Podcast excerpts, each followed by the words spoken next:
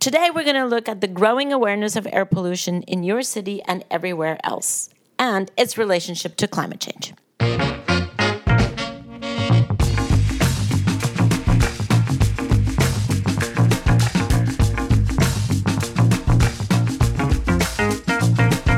Hello and welcome to Outrage and Optimism. My name's Tom Rivett-Carnac.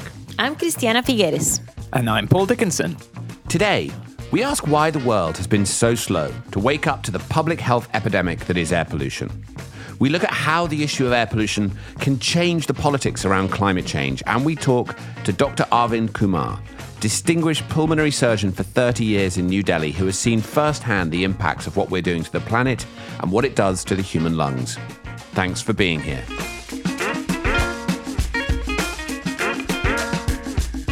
So, today we're going to talk about air pollution, and we seem to be approaching a moment of collective awakening on air pollution as the world appears to be realizing the enormity of the impact on human health, and it is not a moment too soon. This year, as last year, 7 million people will die prematurely because of air pollution, and that is three times the number of people who die each year from AIDS, tuberculosis, and malaria combined. 600,000 of those affected are children, the vast majority of them under the age of five. And this equates to a young child dying of an illness caused by air pollution every single minute. Nine out of 10 people on Earth are at risk of, of asthma, cancer, heart disease, strokes, dementia, cognitive dysfunction simply by breathing. Now, we know exactly what's causing this, of course apart from a relatively smaller proportion, although significant in some parts of the world, caused by burning crops, it's the combustion of fossil fuels for the creation of electricity and transportation that is creating this heartbreaking human tragedy. So we'll get into some of the stories about what's happening, particularly when we speak to Dr. Kumar, who has just a remarkable story to tell. But I want to start by asking something that's confused me since I started learning about air pollution, and that is how have we allowed this to go on for so long? Air pollution is not new, and the story of polluted air and the impact of human health goes back hundreds of years to the Industrial Revolution. But somehow we've allowed ourselves to become normalized to it. Most of us aren't aware of the impact it has on us on a daily basis, and apart from a few places around the world, it has not yet precipitated the sense of outrage that it logically should precipitate. So the first question I'd like us to dig into is why not? Can I just um, suggest? I think the reason why we have grown so accustomed is that the urbanization that we have now has grown at the same time and on the back of industrialization. So, while, for example, in the last century, we had grown accustomed to having our waterways and our rivers that flowed through uh, through cities be open sewers, and we had a we thought that the stink and the smell of sewers was normal to cities. Well, we fixed that one, but then now we're treating our air as an open sewer, and now we just assume that having air pollution in the air is just totally normal part of city life. And the fact that you don't see it. The fact that it is there that you cannot avoid it. You cannot avoid breathing much as you might want to. It is ever present. It is ubiquitous. It is everywhere but you can't see it. And it has become a part of normal city life. We have not come to the conclusion, we have not come to the realization that this is not a part of normal city life, that we have alternatives to fossil fuel generation that produces these particulates. We have alternatives to liquid fossil fuels that go into our vehicles. And we should not be polluting the air and killing unborn children, killing children that are living. We have alternatives now. So we should not be tolerating this anymore. Well, Christiana, I mean, I couldn't agree more. And I think that you, you hit the nail on the head when you say it's been this kind of build up. You know, we've had this massive, rapid increase in, in car usage worldwide. And then we've also had a huge increase in uh, electricity production and consumption. The, the, the, key point I would make is that, you know, we've, we, we have we evolve as societies. You know, we used to have uh, discrimination. I mean, we still have racial discrimination. It's very unpleasant. But in most countries, there are laws against racial discrimination. You're not allowed to discriminate against people on, on their race. And yet, in many regards, air pollution is discriminating against children because they are they're exposed to something that, that, that the previous generation wasn't. And that, that's completely unacceptable. And, and when you, you hear these statistics, clearly it's obviously time for us to act. Yeah, and it's actually not even just discrimination against children, although you're absolutely right about that. I think the other thing is the coal lobby, if you think about it over years, has kind of sustained itself on life support with this narrative that coal is needed for poor for for, for poorer people, for development in emerging economies. Um, w- without mentioning, of course, the fact that exactly what they were doing might provide some electricity at a low cost, although these days renewables are cheaper in many cases, it was also poisoning their lungs and killing their children, which is also a form of discrimination. Um, I think the other thing which I would point to, if we look back over kind of what changed over recent years, I think the, the emission scandal from Volkswagen focus people's minds on really what are these cars belching out of their exhaust pipes in a way that maybe they hadn't thought about before. And you know, in China, if you live in China, you are statistically um, predicted to live three years less than if you live somewhere else just because of air pollution. And in New Delhi, six years less. So it is actually interesting that it is precisely in China and in India where the governments are actually beginning to take some measures against air pollution, closing down coal plants, moving over to electric vehicles.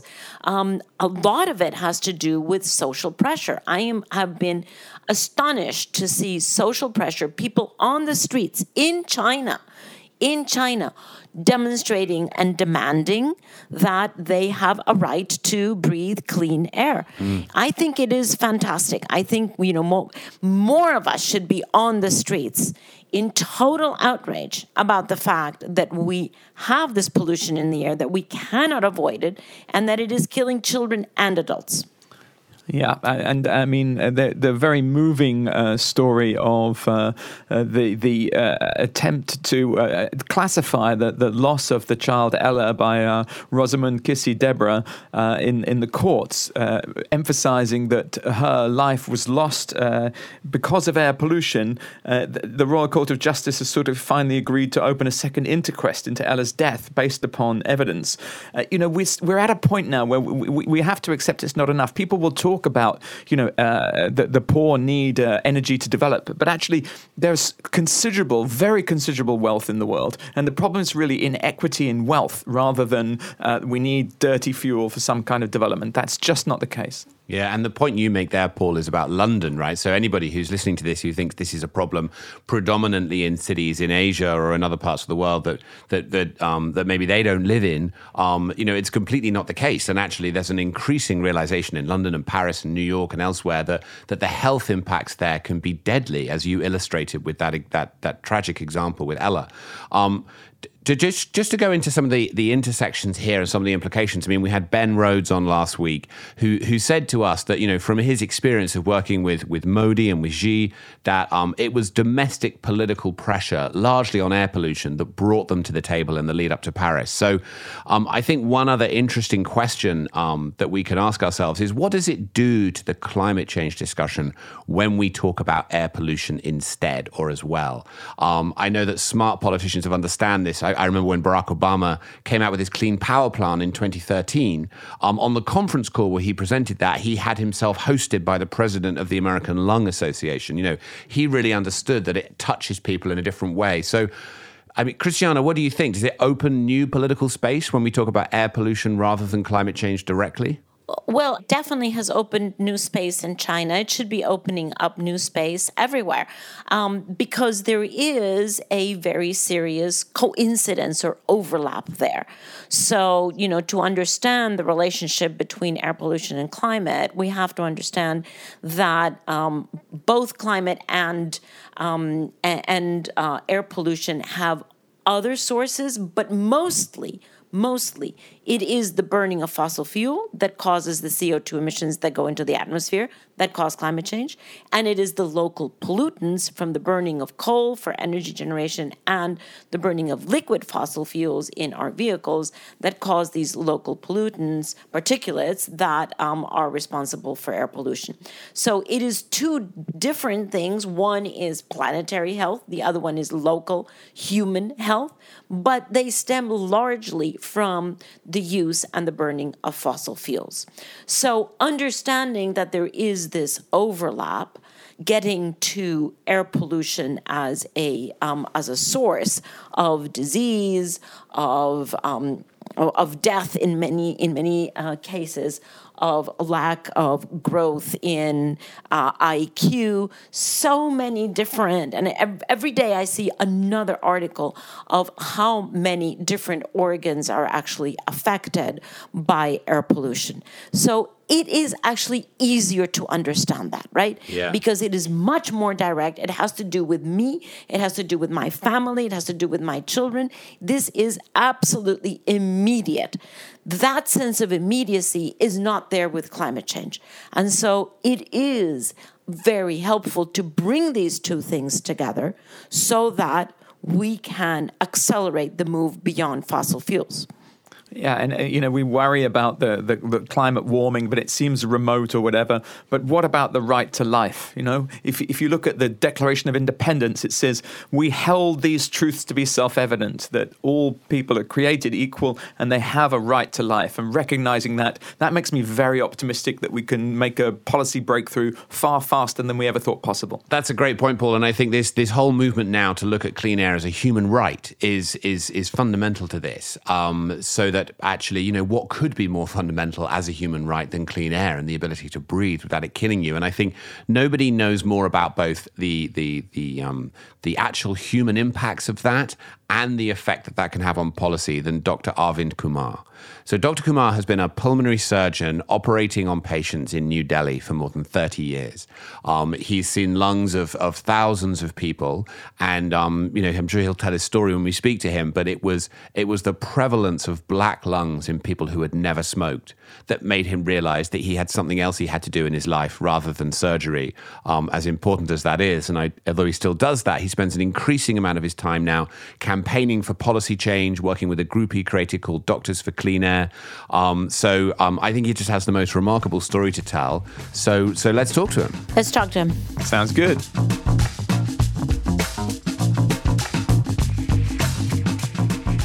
So, Dr. Kumar, thank you so much for taking the time to speak to us today on Outrage and Optimism. Every week, we take different issues and dig into where we are with them and what can be done to improve the situation, particularly around climate change, but also other issues. And this week, we're digging in, in, into the issue of air pollution.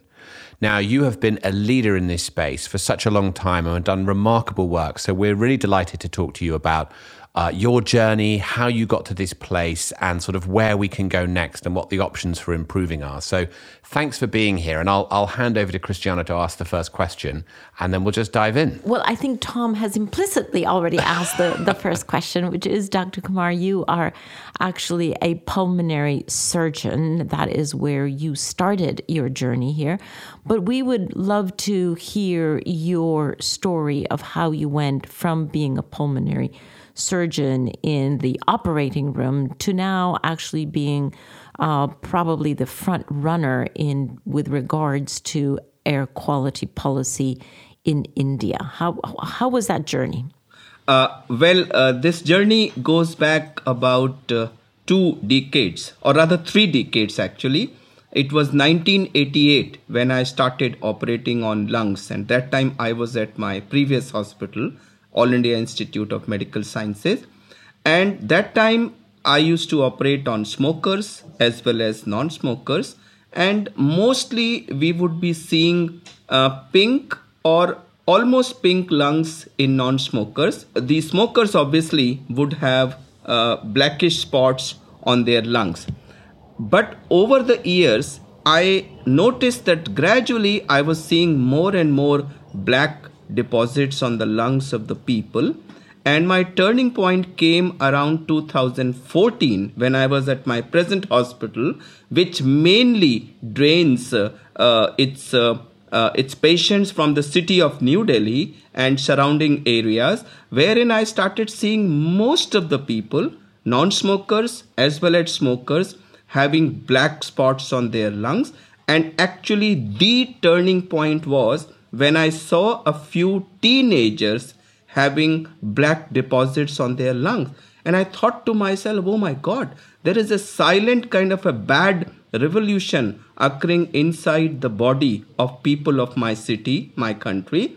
Unfortunately, no one can peep inside his chest and know what's happening. So it's a it's something which is causing them disease. It's making them disabled. It's ultimately going to cost them their life, but they are not aware and since God has given us a lot of extra capacity in the lungs, so it's not until very late in the day that you start having symptoms. Hmm. So that was actually the turning point when I thought that this information needs to be shared with people.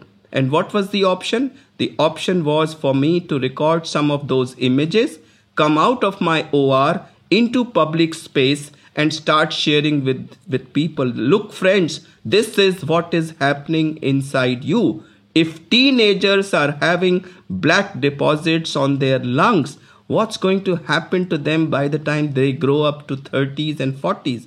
In fact, some of them may never grow to that age. So that was the turning point which converted me into a crusader to tell people about the ghastly ill effects air pollution was having on the lungs and i must admit that at that time i was not so deep into this problem. So my initial impression was that it only is causing problems on the lungs.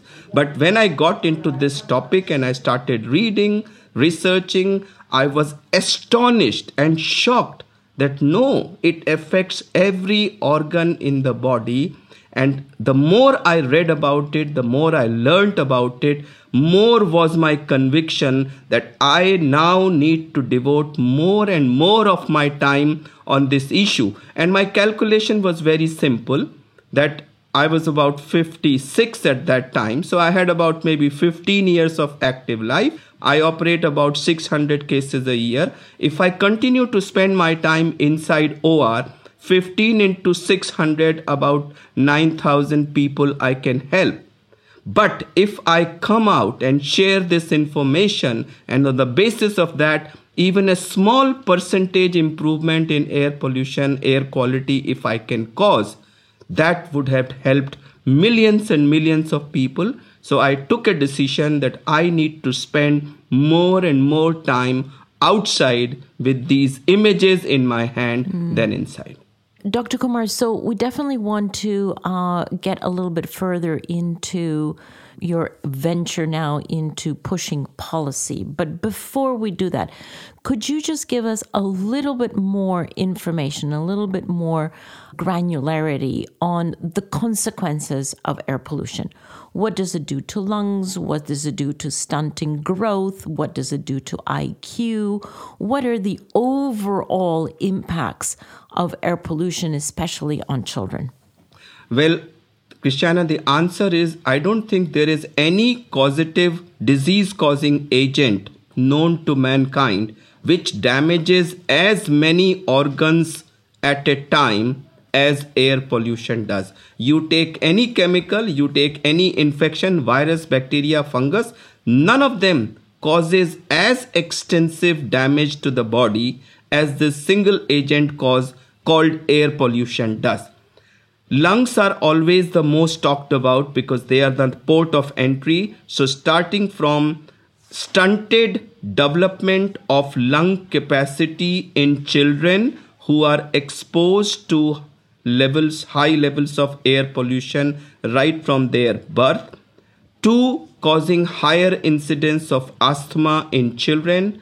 To COPD in adults and also asthma in adults to the most dreaded lung cancer which i'm now seeing in people in 30s non-smokers in increasing number which now i'm seeing in women non-smoking women wives of non-smoking husbands more and more these are all lung side effects but that's not the end of the story Unfortunately, the chemicals and particles enter the bloodstream, go to every part of the body.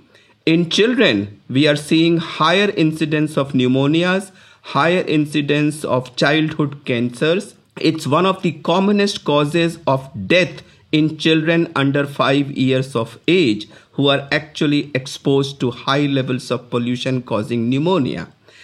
It has been proved that children who are exposed to air pollution from early childhood have their IQ development uh, influenced adversely, which means they are much lower IQ than they would have been if they were not exposed to pollution. So, on one hand, we have stunted lung development side by side we have stunted iq development other than that it causes hyperactivity disorder in children so a lot of schools who are reporting that the children are very naughty actually they are not naughty hmm. they are suffering from ill effects of air pollution so I, I would conclude, Dr. Kumar, that air pollution is probably the least recognized and yet the most powerful threat of our health, especially children's health. Absolutely. So correct. having un- having understood that and seeing all of the evidences for that, I was with you in December in New Delhi when you called the medical profession together in India to begin to take all of this medical information to the policy arena. Can you tell us where, where you are with that? Yes, so we, along with you, we launched this Doctors for Clean Air.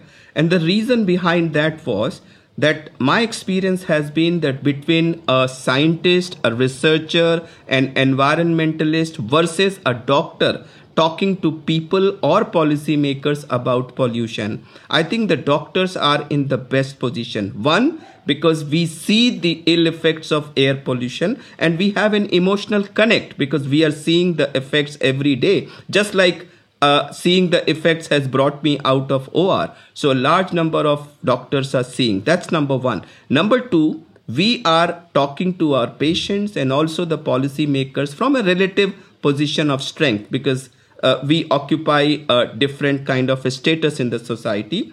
So when we stand up and talk about the medical side, medical ill effects of air pollution, I think our voice will be far more powerful. So I strongly believe that doctors all across the world should rise to the occasion and raise their voice all across the world about the danger that air pollution and climate change pose to the human race. It's not just about disease, disability, or the deaths, it's about danger to our race. If we don't contain it today, our race is in danger tomorrow. Dr. Kumar, thank you. And I, I think that's very interesting about the role that medical professionals can play. And I think that's been a missing piece for a while on, on climate and now clean air. And it's great that that's getting filled in in India and elsewhere. I have a, just a slightly different question, which is as I understand it, there are over 1.2 million people in India that lose their lives every year to air pollution and 7 million around the world. Um, yeah. But it doesn't seem to have led to widespread public outrage about this situation yes. of what it's doing to our bodies, what it's doing to our children until recently. Yeah. And I think that my sense is that, and I'm interested to know if you think this is true, that's beginning to change now. So, so two questions. Why did it take so long? And why is it picking up speed now? Uh, the reason why it took so long was that these figures were mostly hidden in the reports, hmm. which were mostly kept in the ministries and in the offices of various big, big organizations. They never percolated down to the last man in the street or the village. And the reason why it's beginning to be heard now is because there is so much of media outcry, there is so much being written. But I must correct you that when you say that this news is now reaching the villages, it's not correct. I mm. see patients every day in the OPD, and allow me to say that even today, despite so much of media outcry, the knowledge about air pollution as a damage, as a danger to our health is even today abysmally low. Leave aside normal population. I am talking to doctors and I'm amazed at the low level of knowledge they have about air pollution. So, to me, the first task is to reach out these figures to every person in the country, awaken them, arouse them, then only they will get agitated about it, they will be outraged about it. The word Christiana always uses is outrage. Yes, outrage is needed, but outrage is not happening because the information is still is not conveyed to them in as serious a manner as it needs to be and to me in doctors for clean air the first task is to inform everybody about the magnitude of the problem and the next step would be to tell them that if you don't take corrective measures today your tomorrow is doomed Let's talk about those corrective measures because one thing that strikes me about the complexity of uh, of air pollution is that there's no way that an individual person or an individual family can do anything about this. There's no vaccine against uh, air pollution in children's lungs. This actually calls for a systemic. Uh, and a policy measures that change because all of this air pollution, let's remember, is coming either from the burning of fossil fuels in generation plants, or from the tailpipes of vehicles, or from crop burning, or in fact from local particulates and, and dust in the streets. Um, where do you see this going? Well, I partly agree with you as well as partly disagree with you. Wonderful. Partly agree with the part that yes, it needs major policy changes which can this which are decisions which only governments can take. But the part which i disagree with it it's not just the government which needs to take those changes or make those changes. It is the people who can who are in a position to make the government take those decisions. Public has to force the government that we are going to vote for you if you promise our cleaner air. The government will then be more than willing to take those tough measures by this thing. I may just quote what one of the Swedish ambassadors in India told recently that none of the European Union ministers has the courage to take any major decision about this issue because if they do so, they know that they will not get re elected. Interesting. Um, Dr. Kumar, that's that's, and I think you're absolutely right that that the power of that outrage is really what needs to be driving politicians to being more ambitious. And you're absolutely right. That begins with a real insight into the implications and and some of the statistics you've quoted are are heartbreaking. The one I heard the other day was that 25% of children in New Delhi schools now now have asthma, which is amazing. What would you say to others who live in other parts of the world who may feel this doesn't relate to them? Do you think this is not a problem in other cities, or do you think this is a global problem? No, no, no. It's a global problem. The only difference between one country and another could be the severity of the problem. So we may be having a very, very, very bad air. Some other country may be having very, very bad air. The another one may be having a very bad air somebody maybe have a bad year. I don't think there is any How country. Many varies. in India, you can go on speaking for several minutes and the varies will still be fewer. oh, God. You're actually very right. Yes, yes. So I don't think there is any country anywhere in the world which does not have the problem of air pollution. The difference is only severity. So I think it's a global problem. I think the whole world community should pay attention to it and they should realize that whether it is very bad or bad or very very very bad it's not material what is important is that it's a serious threat to the very existence and future of the mankind and it is incumbent upon the present generation to take measures so that we leave cleaner air for our next generation. Hmm. Dr. Kumar, thank you so much for taking the time to speak to us. I think the, the, the, the, way in which you've been able to raise the prominence of this issue in India and around the world via the World Health Organization and other groups has been really remarkable. I mean, I think it's amazing that it's gone on so long without people realizing what's happening to their bodies and to their children and it's such urgent work and and the the bringing together of this with the climate issue is also interesting. This is this is something that's affecting our lives here today and it's also of course exacerbating a much more challenging future with the relationship with climate change. So thank you so much for taking the time and good luck in all the work. If there's anything we can do to help you anytime well, Tom and Christiana, it's always a pleasure talking to both of you. And every time I listen to you guys, my determination to continue to work in this field becomes more and more. And I repeat, Christiana, that I'm working towards a day when there will be a public outrage in India. And I'll give you a call that day. Well, Christiana, do you remember 4th December? Wonderful. outrage. Outrage. Outrage. Well, absolutely, absolutely uh, c- correct, Dr. Kumar. Thank you very much. And, and rest assured that we're working toward global outrage on air quality and on all of the other uh, very, very damaging and threatening aspects of of climate change and health. So, human health as well as planetary health. Thank you very much for being such a staunch soldier in this, uh, Dr. Kumar. And uh, we will always uh, be in touch with you and uh, keep keep you uh, on the narrow, and please you keep us on the narrow path to continue uh, until we actually can can bend the curve here. Thank you very much. Thank you. Bye.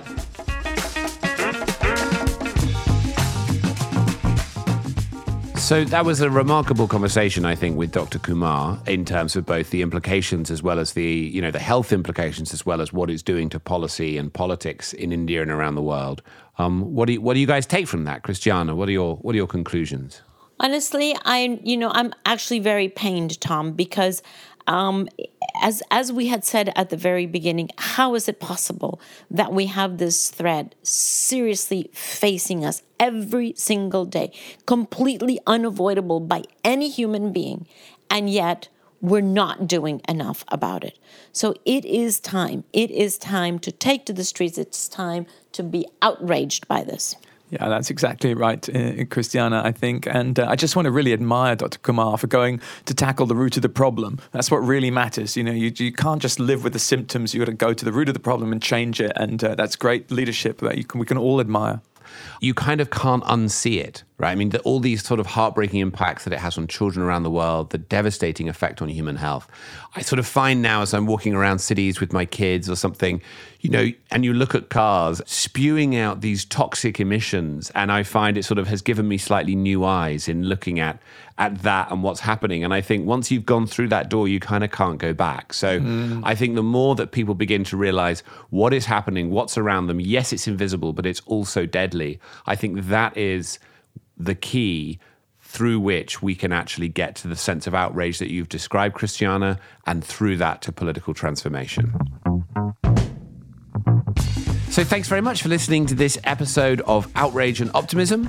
We put out an episode every week. Last week we had Ben Rhodes, and um, thank you so much for dialing in. We're really enjoying putting these together. I should just mention at the end of this one, this episode has largely been created as a result of our partnership with Every Breath Matters, which is being led by Callum Grieve, who are responsible for so much in terms of raising the uh, awareness of air pollution around the world. Um, check them out, they're doing fantastic work and they provided a lot of the intelligence and support for us to produce this episode.